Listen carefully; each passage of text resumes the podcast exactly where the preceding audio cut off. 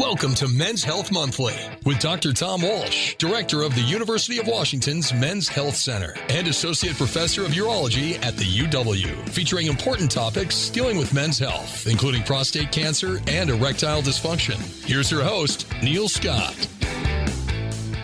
Welcome back to our special series on KZOK, Seattle's classic rock station, and Sports Radio 950. It's another edition of Men's Health Monthly, featuring Dr. Tom Walsh a look at many important issues that affect men specifically, including prostate cancer as well as sexual problems and mental health problems as well. My co host, Dr. Walsh, is an associate professor at the University of Washington. He's also the director of the UW Men's Health Center. He's with us every month to offer his knowledge and insight into men's health issues, from prevention and education to information on advanced treatment options. This month, our special in studio guest is Nancy Balin. She is the founder and director of the Family Jewels Foundation, dedicated to raising awareness of testicular cancer. And as always, we want this program to be not only for you, but to include you, giving you an opportunity to ask Dr. Walsh questions about health issues. And you can do that anonymously by emailing questions to Men's Health Monthly at iHeartMedia.com. Let's begin with a question for Dr. Walsh from the anonymous inbox. Philip from Edmonds sent an email asking, At what age should I have my first colonoscopy? I'm 35 years old. My dad passed away from colon cancer at the age of 65. Oh boy. Well, this is my chance to declare to our listening audience that I am a urologist, mm-hmm. and urology pertains to the kidneys, the the urinary organs, the bladder, the testicles, the prostate, the penis, things like that. So you're not, you're not a rectum guy. no, well, I'm not a rectum guy. But I don't want to speak out of turn, but I know a little bit about this because I too am a man who's approaching that screening age. And what I can tell you is that the U.S. Preventive Task Force does have very specific recommendations about colon cancer screening. You know, there's been some debate recently. Some medical societies are now recommending that colon cancer screening begin at age 45, that's 4 5, while others, to the best of my knowledge, are still holding back and saying age 50, which has been the traditional age. So, what should our listener do? I think our listener should simply make an appointment with his primary care doctor. And I bet you that given his family history of his father having colon cancer at such a young age, mm-hmm. likely they would advise that person or refer our listener to a gastroenterologist, which is the specialist that does colon cancer screening. And there are a few different ways colon cancer screening can occur, but to my knowledge, the best way is through colonoscopy. If you have a question for Dr. Walsh, drop it in the anonymous inbox. Send an email to Men's Health Monthly at iHeartMedia.com. Now it's time to go balls to the wall, Tom. I, I no comment. Thank you. Yeah. Our special in studio guest this month uh, is Nancy Balin. She is the founder and director of the Family Jewels Foundation. Love that name. Talking about testicular cancer. Nancy, first of all, welcome to Men's Health Monthly. And second of all, tell me about the foundation and more specifically about your son Jameson, who died at the age of 20. Yes. Uh, thank you so much for having me. We are thrilled to have this forum to achieve our vision, which is that nobody dies of testicular cancer. That is our vision statement, and that's what we are working for. Jameson was 14 when he was diagnosed with testicular cancer. He had had symptoms for upwards of a year. So, because it was such a late diagnosis, he was actually diagnosed with a stage they now call stage 3C. His tumors went all the way up to his neck. Oh. And he had a very poor prognosis for surviving his first bout. He had very aggressive treatment. He found his way into remission. And the whole family, especially Jameson, enjoyed remission for four and a half years. Typically, if you have not had a recurrence or a relapse of this cancer by about two years out, you're relatively safe. Mm. Jameson stayed under surveillance for all those four years, four and a half years.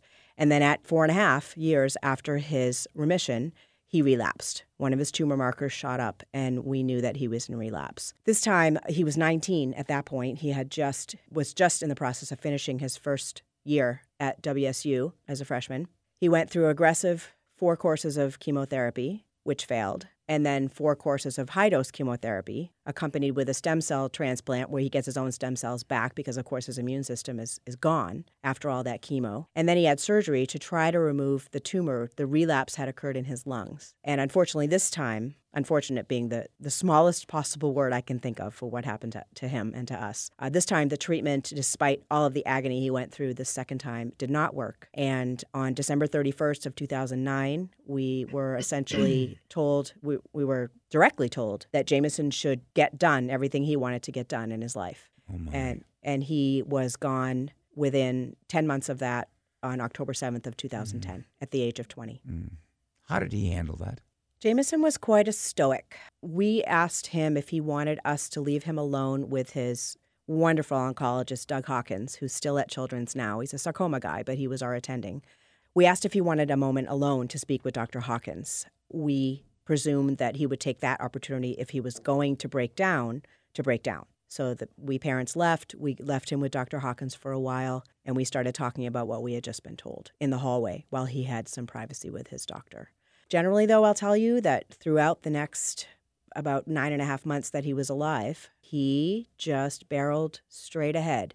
He created a bucket list, which term I used to think was kind of cute and funny, but when you need a bucket list, it Mm. ceases to be funny. Jameson had a bucket list and he was able to meet most of the items on that list. And he was actually relatively well, and I mean, well is the wrong word, but he was put on an oral chemotherapy agent, which may have helped with this.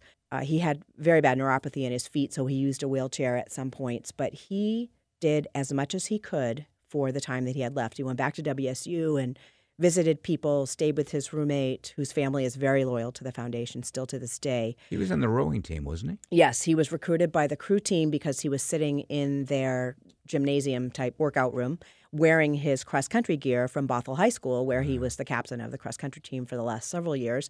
And because six foot 135 equals both cross country and rowing, uh, the rowing team took note and he was recruited. And because he was six foot 135, he never grew again after his chemo in ninth grade. Because he was so little, uh, he was put in the bow, which is where the lightest person typically goes. And so he was fondly known as bow seat at WSU. So, yes. Nancy Balin joining us, founder and director of the Family Jewels Foundation. The website, by the way, family-jewels.org. Tom?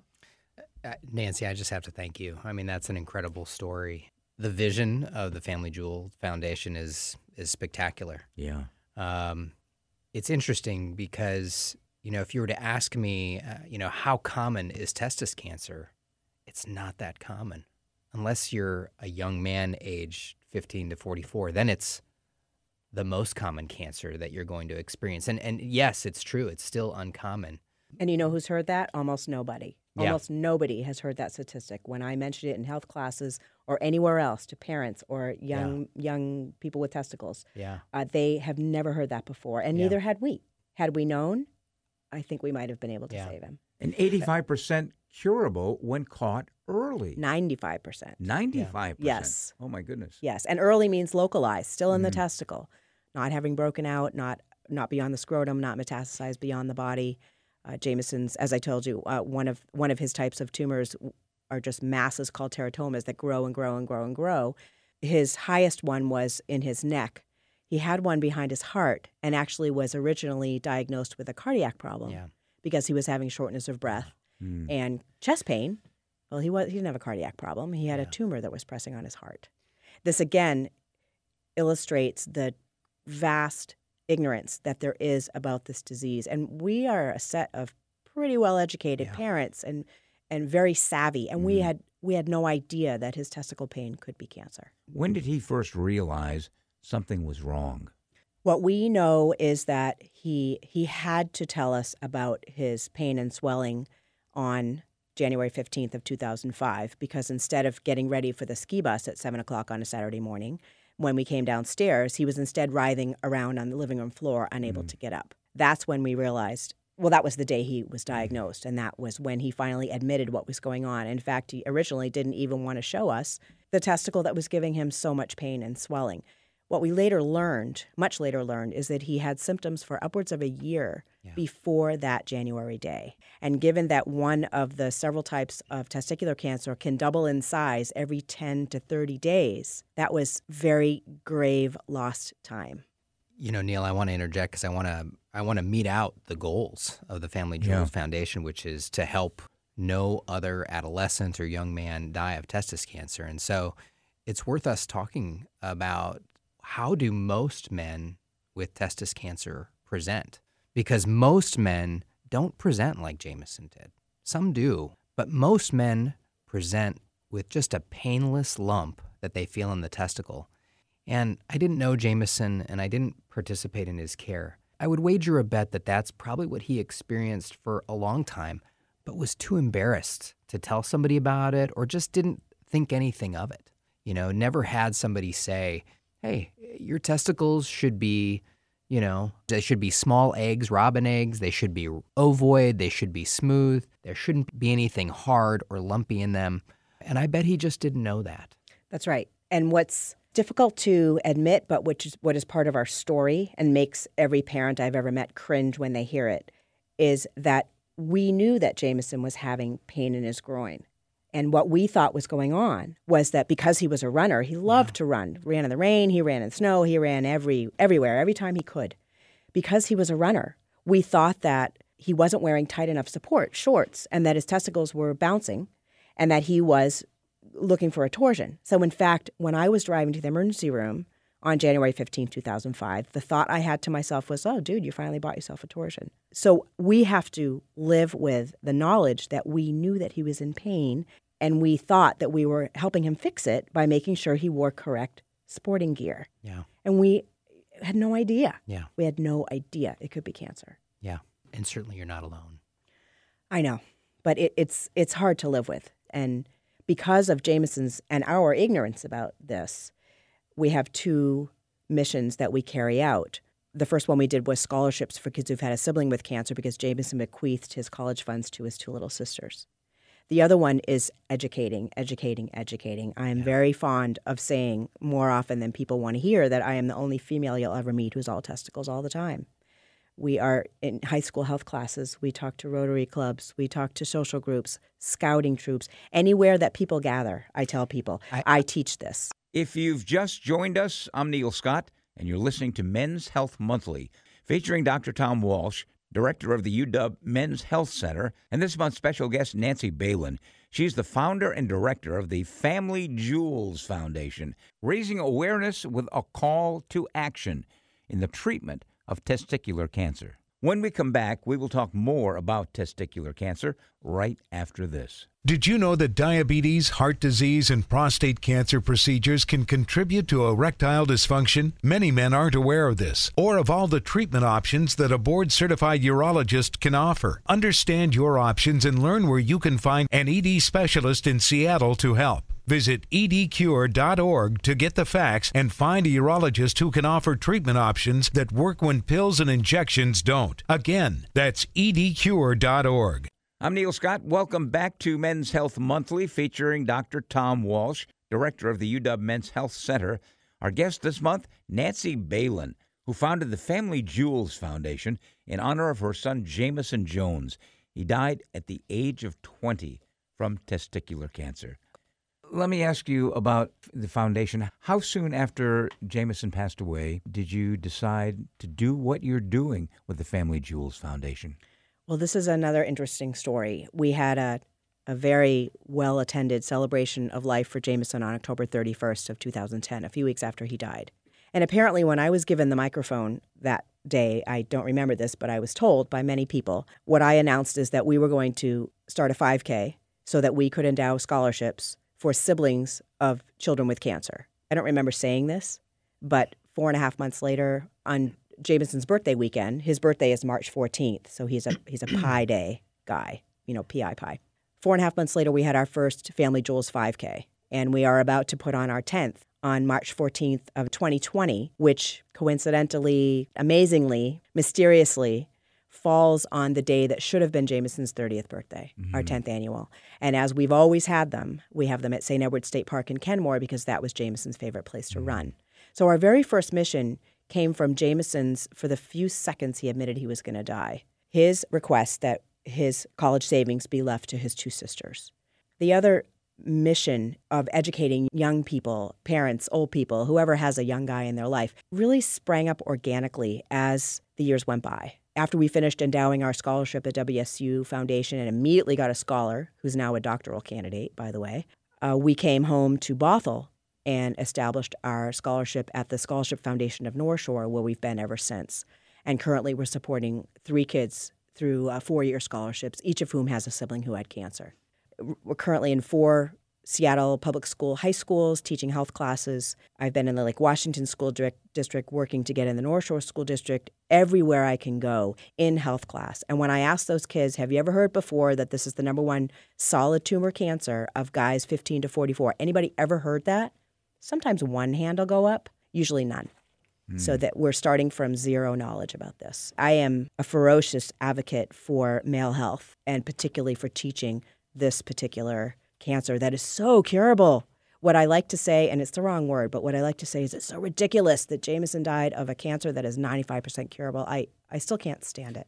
So, you know, Neil, Nancy, I, I want to make sure that we really achieve something with this show, which is to educate people. Ed, and I want to think of lots of different audiences. I want to educate the young men who need to know about this, parents, parents, yes, um, and I, and and maybe even some doctors and people who have the potential to make big differences yeah. out there. So coaches, I, high school coaches, coaches. Yes, yes. legislators, family yes. practitioners, where where we can have uh, a big impact. And so I just want to pose the question, Nancy. You know, I'm I want you to teach me as well. What are the what are the number one risk factors for testicular cancer? We've talked about age. It's that age mm-hmm. group, that young age group. Yes.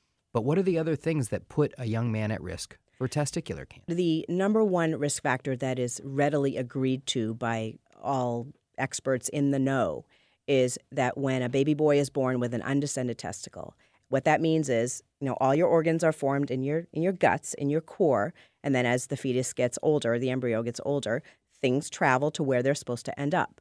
Your testicles are supposed to end up in your scrotum.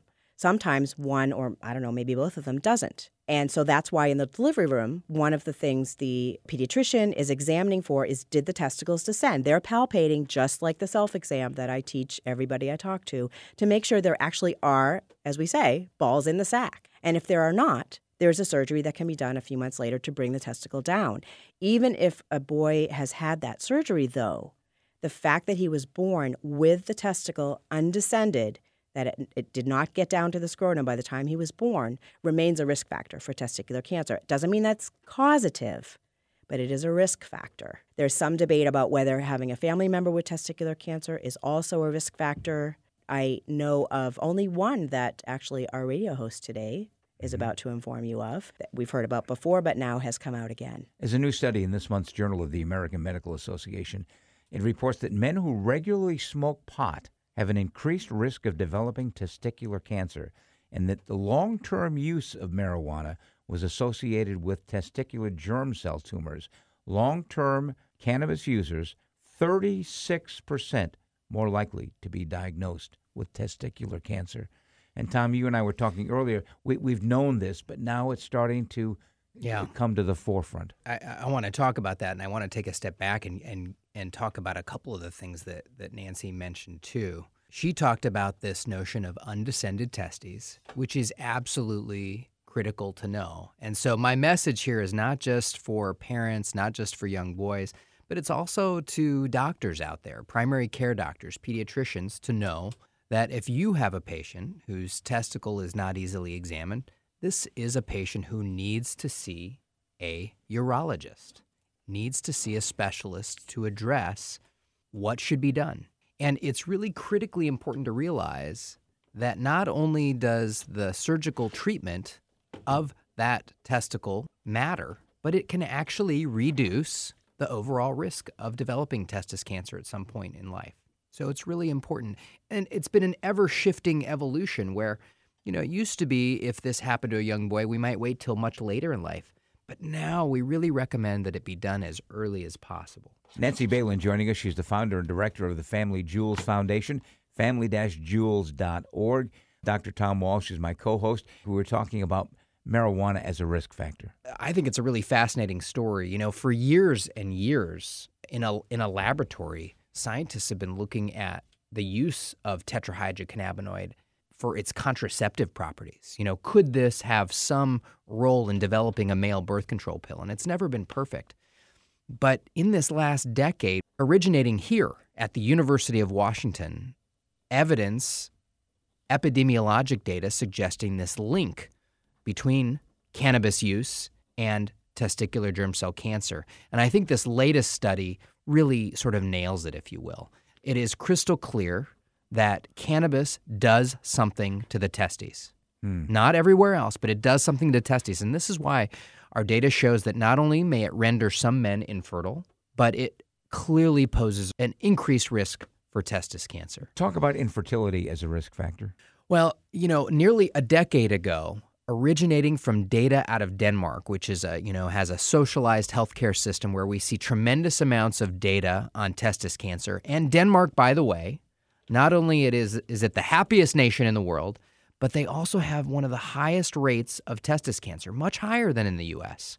In this very homogeneous population, we saw reports coming out that men who had presented nearly a decade earlier with infertility and poor sperm quality went on to have a higher risk of testis cancer.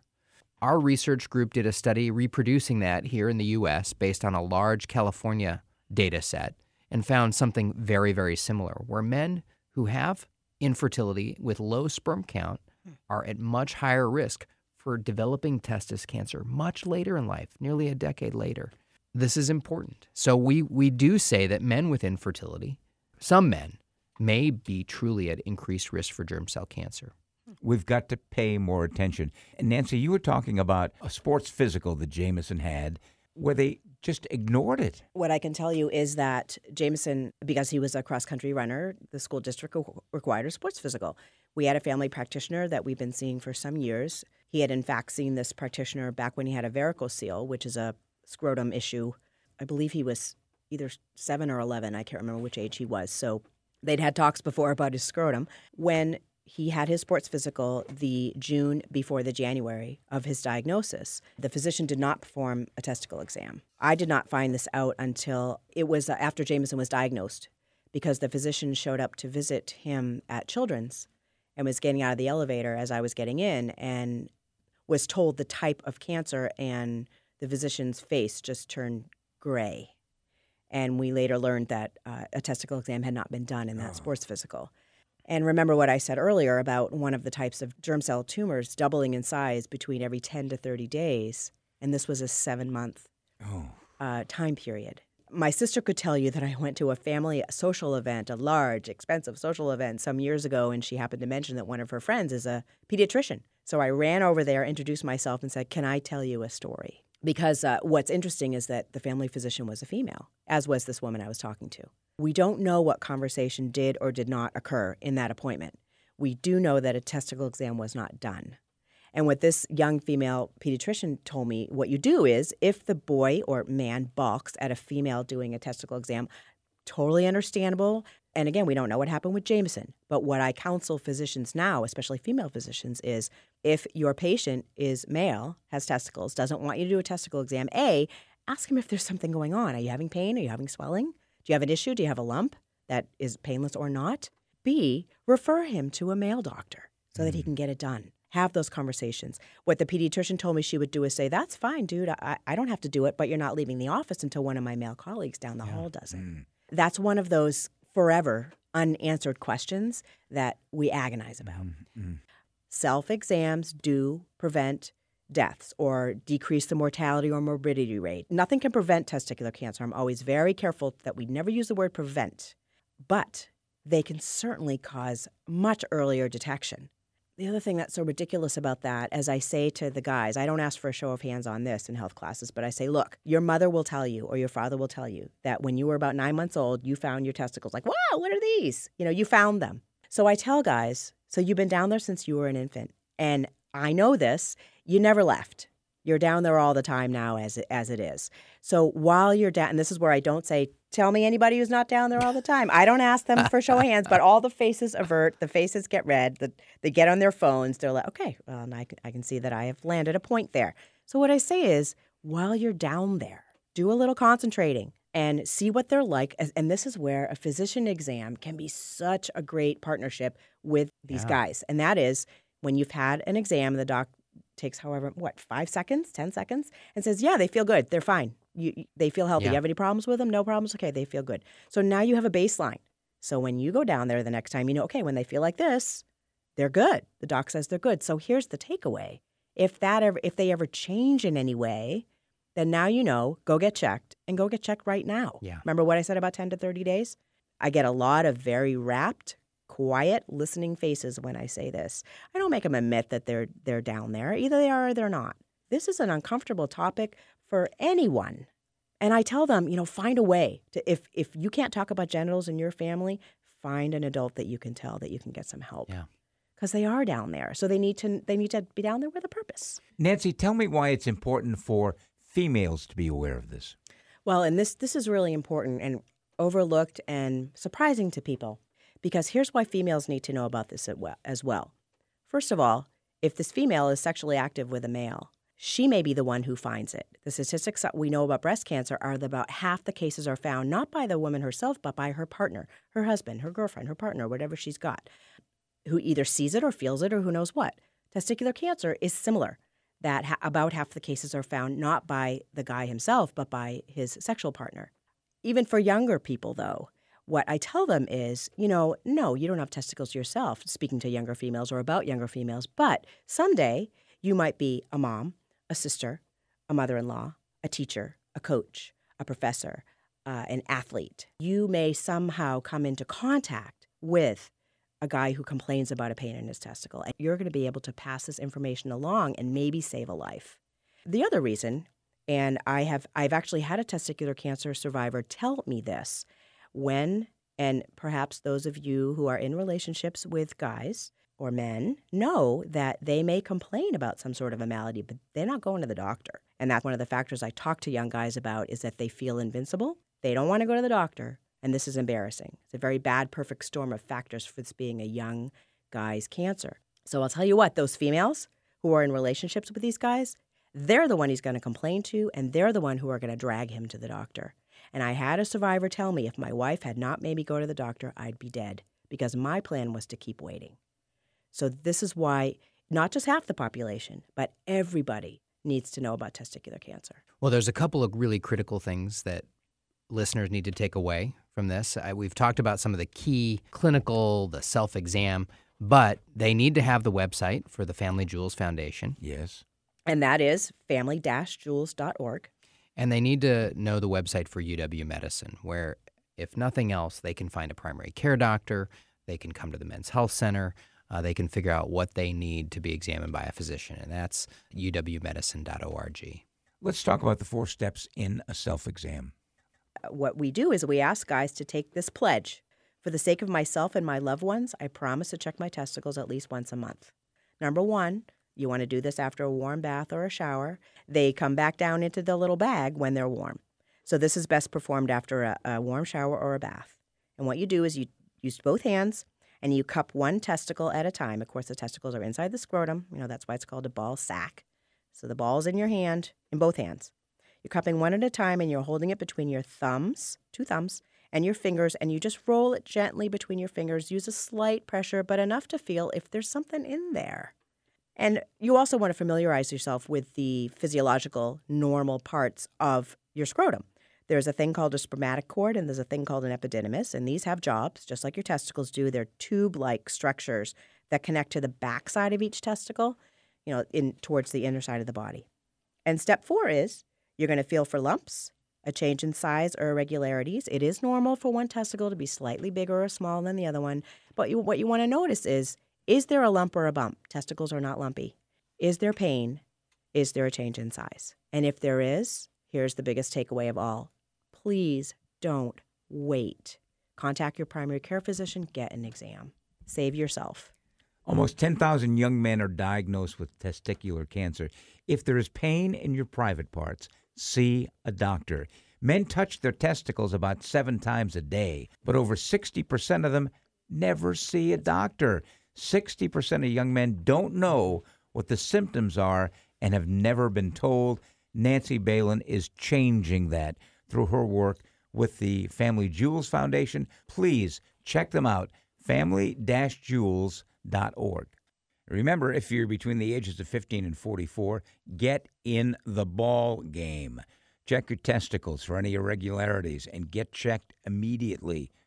That wraps up another edition of Men's Health Monthly featuring Dr. Tom Walsh, director of the UW Men's Health Center.